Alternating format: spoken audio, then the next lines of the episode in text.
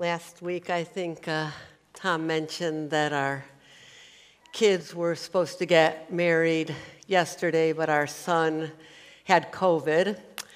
And then um, Tuesday, his fiance tested positive, and we had many phone calls back and forth with physicians to figure out what to do and see how she would fare. And yesterday we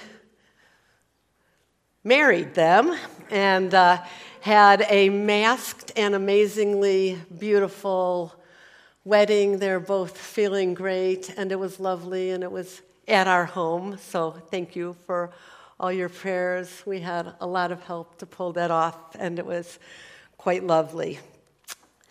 So let's pray. Jesus, we thank you for your goodness to us in this crazy season. We thank you that when we turn to you, you're there, oh God. Help us to experience your presence and your goodness with us this morning. We love you, God. Amen. Well, our church, um, as is obvious, has always been largely white. Um, but over the years, we've had more um, and sometimes less people of color attending. And probably about 10, could be 12 years ago now, I found myself wanting to understand better issues of uh, diversity. And this would have been before Black Lives Matter happened, at least in earnest. And my desire, I think, would have uh, better mapped onto white evangelical push at that time to have more diversity um, in their churches.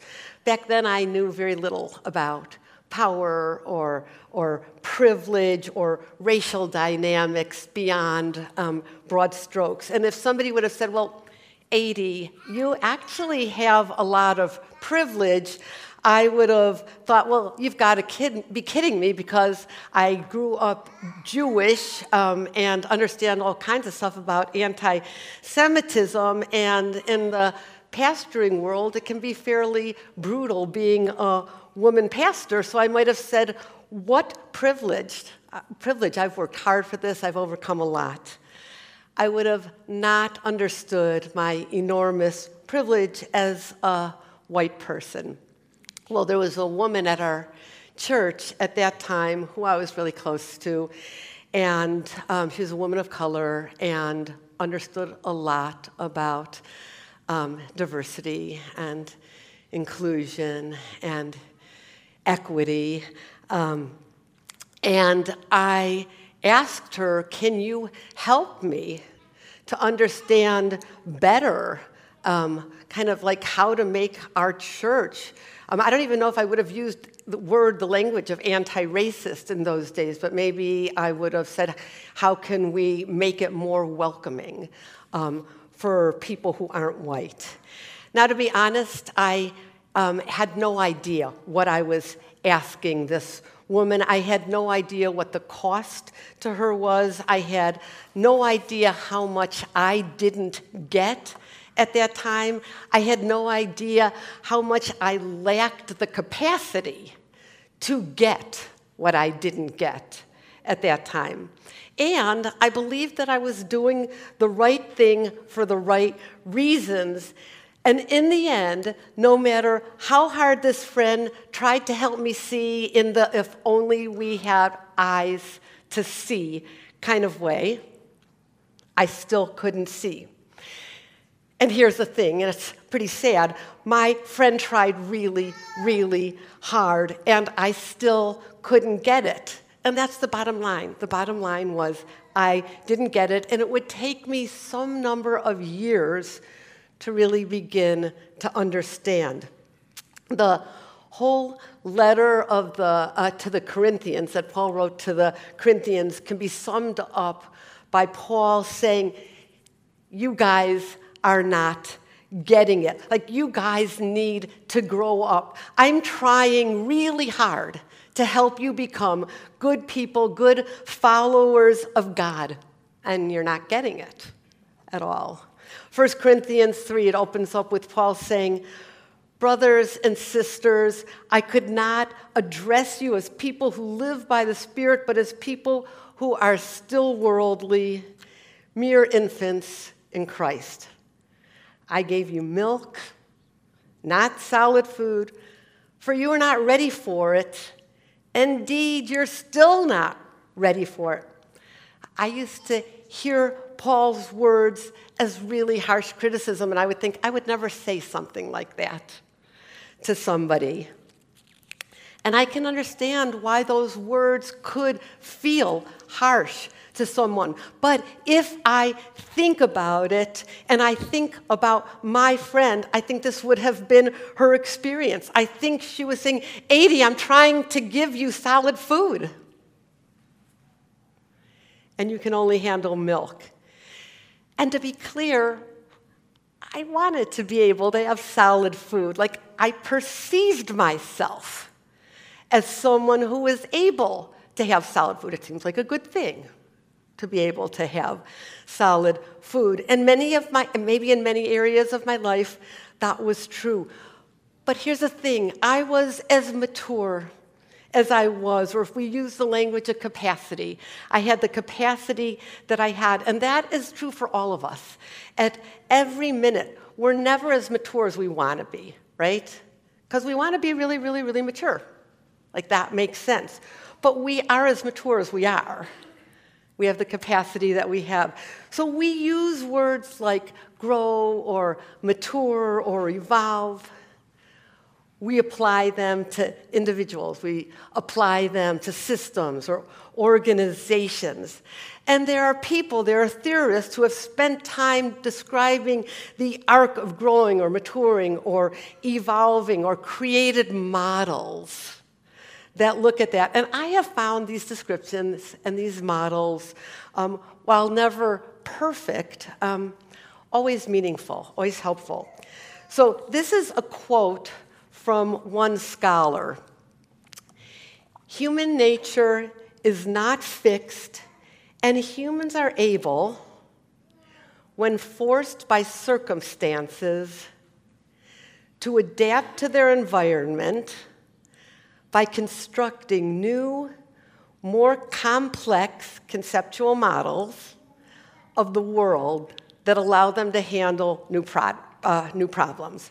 So, in other words, over time. And with a lot of work, I was able to hold the complexities of race and power and privilege and concepts like intersectionality, which means I am Jewish and I am a pastor and I am a woman and I am white, all which demand that you and I walk away from our binaries or more concrete ways of understanding to more complex ways of navigating life.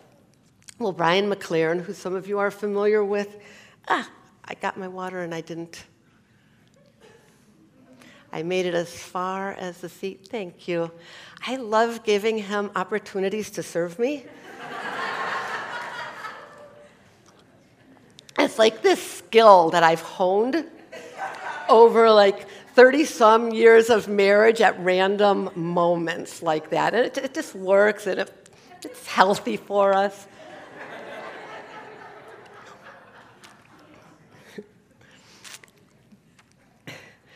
so, McLaren wrote a book called Faith After Doubt, and in it he postulates um, four stages of faith. And I recently participated in a small group discussion where we talked about these four stages, and it turned out to be this really amazing, robust um, conversation. So this morning, I want to look really briefly at McLaren's stages and ask how that maps onto Paul's language of milk and solids in general and Paul's pastoral invitation uh, to the Corinthians to grow up and then see what our invitation could be. So McLaren stages look like this. I think they're fun. Um, number one, stage one, would be simplicity or what he calls dualistic. So this stage is right or wrong, good or bad, in or out, right? There is a correct answer for everything. And generally, if you're in this stage and you disagree with me, well, since I have the correct answer, you're kind of my enemy. So, faith for us in this stage would be about correct beliefs. If we want to be a good Christian, we're going to have correct beliefs. So, in some ways, you can think of me asking my friend, just tell me how to think. Like she can do that. Just tell me how to think to be a good anti racist. Come on, I'm giving you five minutes here. Like, help me out. Right? Give me the right answer. So you could think of that as a, a, stage one approach. Now, she wasn't responding in a stage one way, she was responding with all kinds of complexity. Um, McLaren calls his stage two complexity, and complexity is more about fruitfulness. So, not so much who's right or who's wrong. This uh, certainly gets closer to who we are at Sanctuary. Like we quote Jesus often saying, You'll know them by their fruit, or a good tree uh, bears good fruit, and so on. And McLaren tells the story. So he says he grew up in a fundamentalist sect, and everything was there's right or wrong and a right way to believe, and one right way, and that sect knew the right way, and that's why they were saved and going to heaven. And he talks about going away to university and joining a campus group, and he says, like, he, he went to his uh, Christian campus group leader and said, Can you help me interpret this passage? Some passage in the Bible. And said, Well, Brian, like as far as I know, I think there's at least four interpretations to this passage. And Brian said, Okay. And then the leader tells them all four, and Brian says, Which one's right?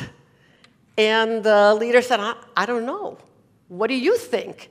And he just describes his mind being blown at that moment. So it's in complexity that we begin to question some of our beliefs and our assumptions. So, like, maybe the Bible doesn't have to be literal, or maybe my perception of God could be more nuanced, or maybe questions about race and, and gender and sexuality are actually core to our faith.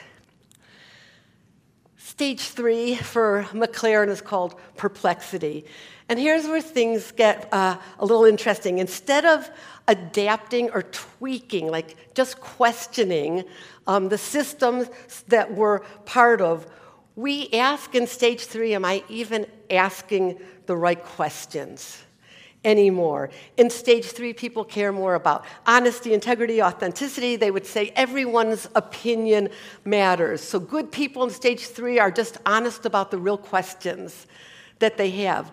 I think my experience with this friend thrust me into a stage three season because I began questioning my questions. And I began questioning my own motivations with regard to uh, race. And I began questioning the, the assumptions of the church at large. And I began questioning our, looking at our own practices at sanctuary more closely. And I started understanding wait, there's something called whiteness. Wait, I'm white, and that has meaning. And if I want to understand anything, I have to understand what it means that I'm white. In this stage, I could finally admit how much I didn't know, how lost I actually was, and that is liberating. All of my years of uh, discipleship or um, training or mentoring that I'd received, and a lot of degrees that I've earned, and I could not get what this friend was trying to give me that I asked for in the first place. Stage three is our house of cards moment. It's I'm not sure what's real anymore moment. Some people might walk away from church for a season. maybe permanently in this moment, or any organization or institution, some from faith altogether. It is messy when we are so disillusioned in life. It's messy when things fall apart. We have this image of Jesus kind of going crazy in the temple, and he's whipping people with his cords, and he's overturning the tables, and he's causing mayhem. And I think that's the image of what my internal world felt like in this season. Like, I can't tell what's up and what's down at this moment. Richard Rohr calls it disorientation, so orientation, disorientation, reorientation would be his stages. That said, stage three is super important because if we are faithful to do the hard work we're invited to do in stage three with the stuff that's real that comes up for us, it can lead in this model to stage four, McLaren calls harmony. The last stage in most of these models is some kind of like enlightenment, think Maslow, um, or love, or uh, mysticism.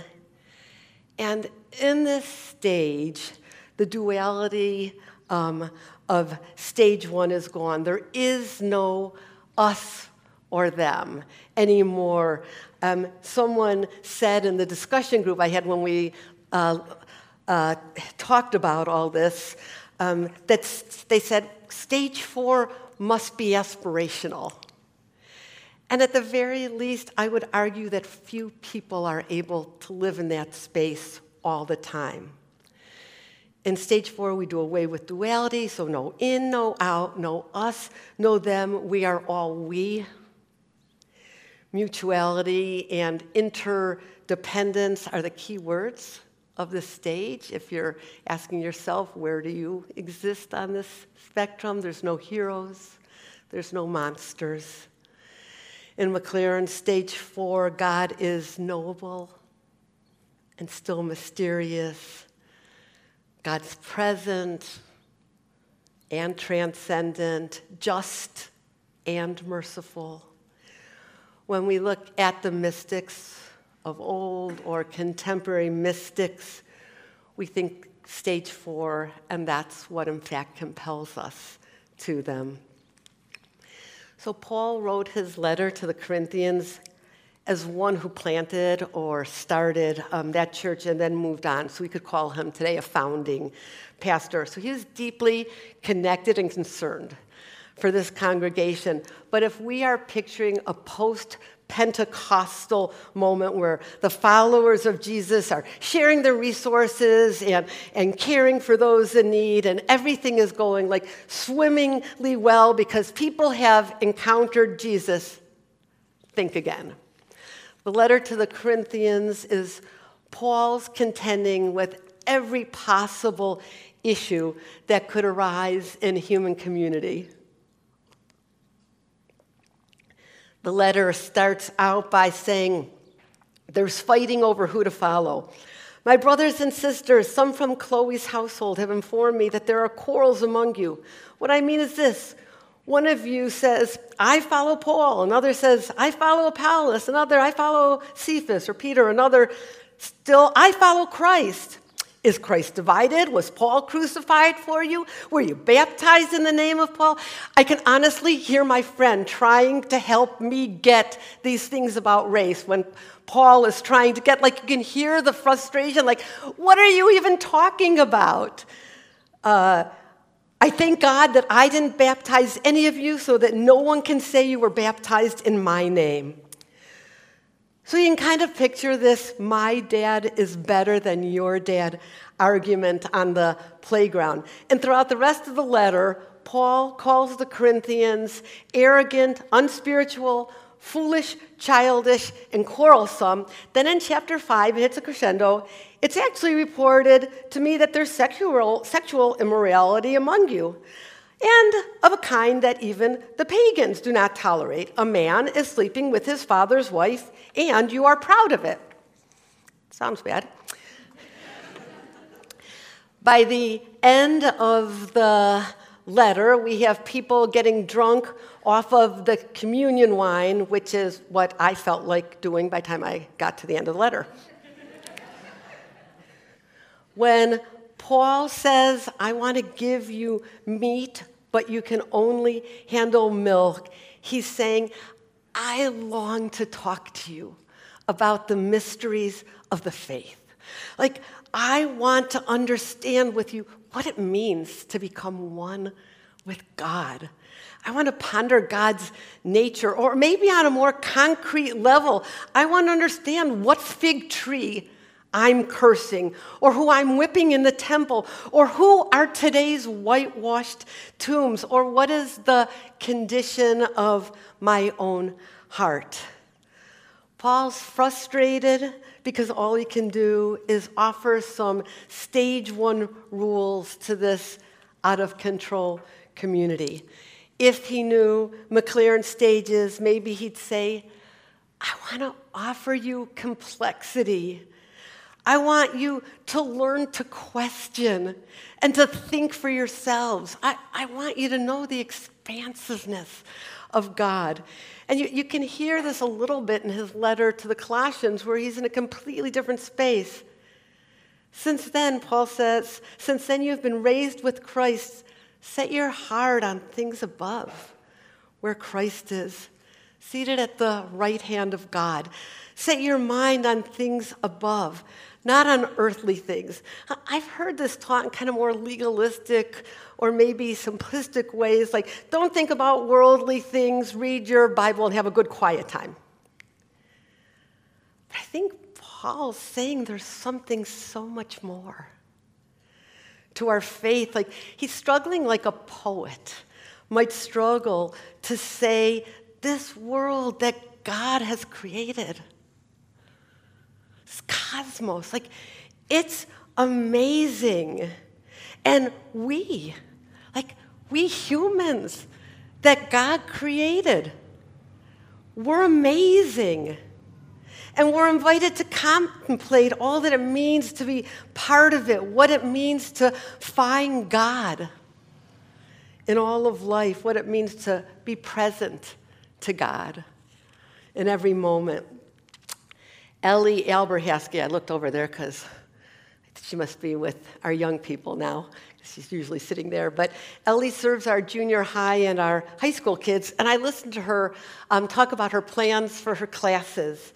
And she'll take the kids, she gets them out in nature, she'll take moments of silence with them where they're just listening and just hearing what they hear outside and the water, the bugs, the birds, the wind in the trees.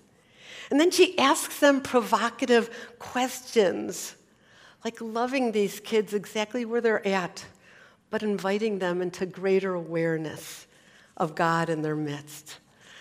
So the question this morning is what do McLaren's stages and Paul's longing to give the followers of Jesus solid food invite us or say to us this morning? I have three things. The first is we admit that just because we're followers of Jesus or just because we call ourselves Christian, we can still be really messed up people and we can do a lot of harm. It's easy to judge those crazy Corinthians, but the truth is, we all have some Corinthian in us. I loved my pastor when I was in the vineyard and I was a young woman. I loved him a lot. And I learned a ton from this guy. And I grew a lot under his leadership. But I remember as a young woman needing to believe that he was better than all the other vineyard pastors. And, and I really thought that our vineyard church was better than all the other vineyard churches. And all of that made me very special. Encountering God does not equal maturing. I listened to a, a, lecture once on meditation, and the guy said something. He was talking about spiritual pride, and he says, "Like, I don't care if you meditate four hours a day. I don't care if you meditate eight hours a day. Like, you can have transcendent, amazing experiences, and you can still be a jerk." Believing in God isn't what matures, matures us, it's walking out the life we feel compelled to walk as people of faith that matures us. As part of my faith, I deal with my addictive tendencies. As part of my faith, I contend with my bigotry. As part of my faith, I face my inner demons or my shadow, and I become a more integrated or whole person. Number two, we understand how important wrestling is to our growth or our evolving. When you're in stage one, like we're invited, begin to wrestle with those binaries because it's important. If you're in stage two, it's helpful to ask lots of questions. Those questions are great about the institutions, the organizations, the churches, the systems you're part of. If, our, if we're in stage three, we're invited to rethink our questions, to examine is this system something that can be saved? And what does it mean if I think the answer is no? We're invited to have our house of card moments. As Christians, we have Jacob, one of the parents of the faith, who's wrestling with God, and he's wrestling with God honestly because he's a mess of a person, because he's used people, because he's exploited people his whole life. He's wrestling with God. He accomplishes what he's needed to do, and he's left with a limp. We don't grow without pain or discomfort. Oh my gosh, I was so miserable. And that whole time of trying to figure out why I couldn't get what my friend was trying to give me, how I could hurt someone so much who was trying so hard to help me and give me a gift. I mean, it is hard for us to grow. Um, and to evolve and to stay present to these harder questions and to sit with the hard realities and with our limitations and all that we're disillusioned by that give us a chance then to expand and to go deeper and to become people whose love is deep and discerning. And finally, number three, we just understand that evolving is good, right? Paul says, grow up. In other words, deal with your stuff. He says to us, we would say, get our healing, contend with our addictions. You know, when we think of addictions, we don't just think of like, like a drug addiction. Um, addiction experts would say most of us have some addictive things that we're dealing with. But addiction specialists specifically will say that having an addiction precludes our growth. It stunts our growth or our evolution.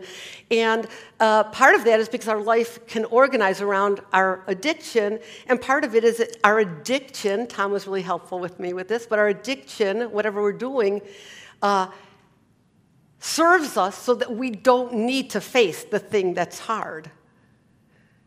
Because instead we have this way of escaping. In many institutions, there's language to discourage growth, which I just find staggering. And in my old world, words like backsliding, I don't know if any of you have heard that expression, but that's applied when someone questions the status quo of faith. And the implication is that the container that we're in no longer works for you. If, if the container you're in no longer works for you, then you must be going backwards because there is no forward, right? And that can make the process of evolving confusing and hard. And maybe that's okay, because I think the harder the work, the more we stand to grow.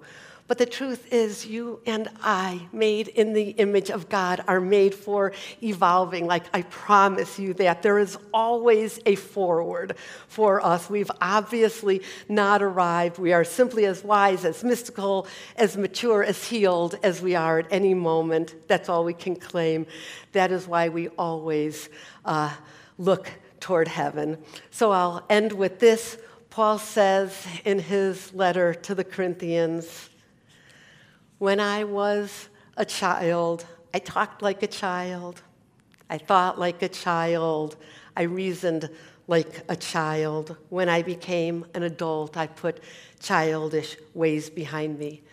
And that is our invitation from God to put childish ways behind us, to do what it takes to face our stuff, to stay present to what's hard, to admit where we're stuck in dualistic thinking, to become people who are comfortable asking hard questions, acknowledge that some of the systems we're uh, part of may not be salvageable in the end, and ask what that means for us. We reflect on our own fruitfulness, asking hard questions of ourselves. We reflect on our capacity to love. The Ruach, Spirit of God, who hovers over the earth, invites us always to go deeper. So, Jesus, we thank you. We thank you for that. That from the second we're born, we are created to evolve, to mature, and to grow. And that that's the way it works. We can stop anywhere along the line, like you let us, it's possible. We can even go backwards. But there's this constant, continual, loving, incredible tug from the Holy Spirit every second of our lives, inviting us to go forward. We look toward heaven, God. We ask Jesus that you would be with us as we transition uh, into communion. We thank you for your body broken for us, for your blood shed for us. Oh God. Amen.